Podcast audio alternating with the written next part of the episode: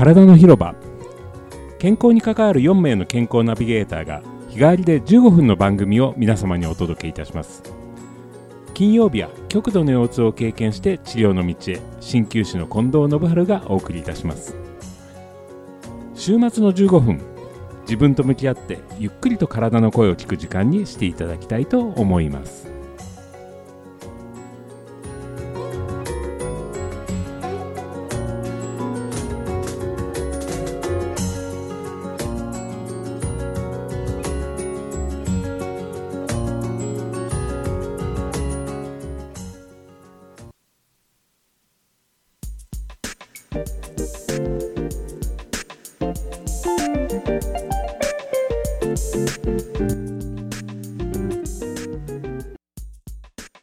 改めましておはようございます。ハリキュー氏の近藤です。7月7日、七夕を過ぎましたね。雨の七夕、そして豪雨の災害などの地域の方には本当に心からお見舞いを申し上げます。まだまだ不安な日々をお過ごしの方もいらっしゃるかと思います。少しでもこう、ゆったりと過ごしていただけたらという思いと、まあ一日も早く日常が戻りますように心からお祈りする次第でございます。さてあの雨の七夕。そして、えー、七夕であると同時に少々少ないあごめんなさい。小さい暑いと書く少々、えー、夏本番の大暑に向かって、えー、これから湿度も高く徐々に気温が上がってくる季節に入ってきたということになります。え、私のところにお見えになる患者さんも皆さんなかなか雨で外に出られなくってそれで体が重いむくむなどというお話をすごく聞く季節というふうになってまいりました。えー、その中でお家でできる体の動かし方そして来るべき夏に向けての備えというようなところでお話をしたいなというふうに思っております。え少々、うんあのこれから、えー、やはり夏に向かって代謝を上げたりですとか汗をかく機会が増えますのでそれに対しての準備段階というようなあ位置づけで是非やってみていただきたいことがあるんですけれどもその時にやっぱりある程度汗をかけるようにそしてそのために大きな筋肉を使うということ。で結果としてできることならば代謝が上がるようにその辺を目的にこう体を動かしていただけるといいかなというふうに思うんですけれども。皆さん大きな筋肉を使いましょうというとどんなことを想像されますかね、えー、大きな筋肉。やっぱり何といってもお尻周り下半身ということでスクワットを想像される方が多いかと思うんですけれどもやり方運動強度は本当に様々で、えー、体力それから年齢も目的に合わせていろいろなやり方があると思うんですけれども私が今日お勧めしたいのは、えー、来るべき夏に向けてということもありますけれどもあまり運動強度が大きくなくて日常の中でできることを優先させる、えー、できることならば習慣化させてしまえるようなものをこの時期のアイデアとしてまずお伝えできたらなというふうに思っております。えー、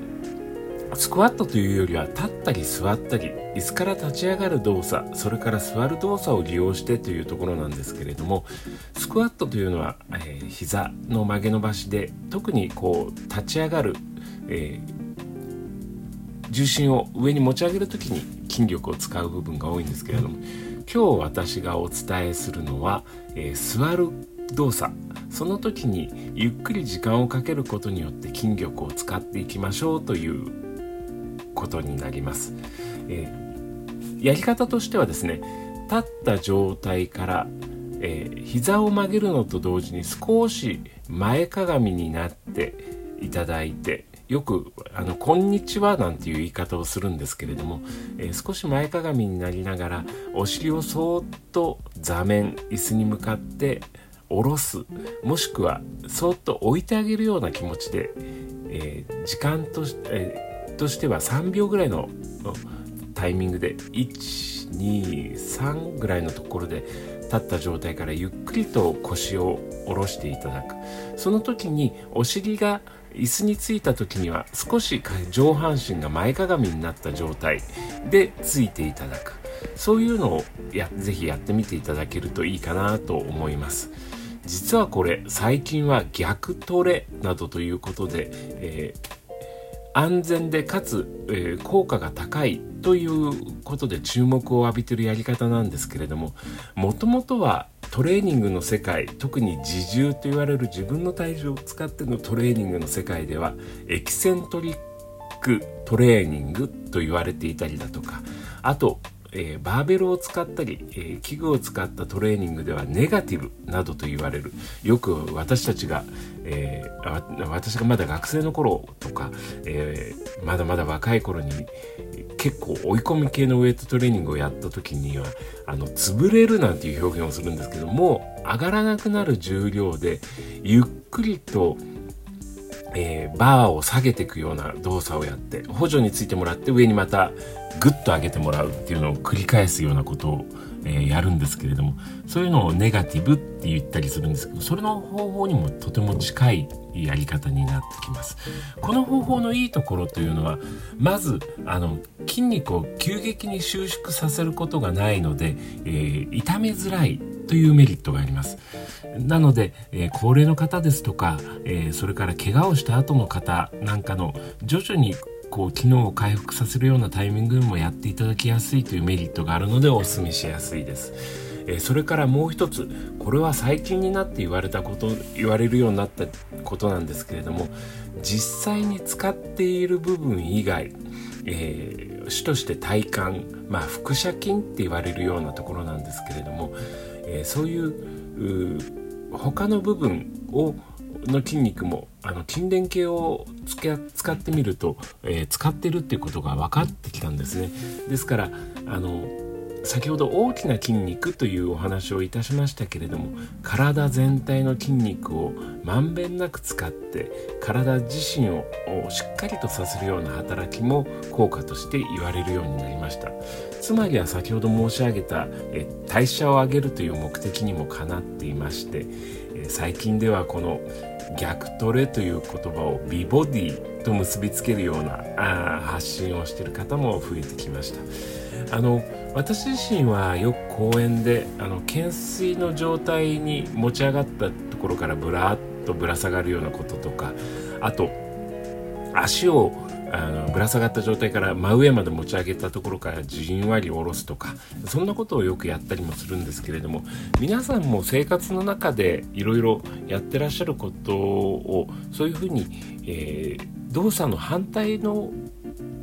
部分をゆっくりとやるとかっていうのをもういい方法です。えー、例えばですけれども、えー、自転車のこう漕ぐ動作を例えば坂道で勢いが出る時なんかは逆回しで、えー、ペダルを動かしたりするのも、えー、筋肉のつき方バランスそれからまんべんなく使うことに対しては効果があるというふうにも言われています。そんな日常の動作の中で、えーと、少しずつタイミングを作って習慣化していただく。そして、え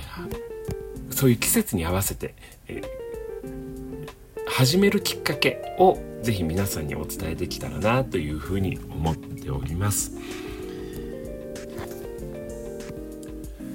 さて体の動かし方と合わせて今回はツボも一つ皆さんにあの覚えていただきたいツボがあります。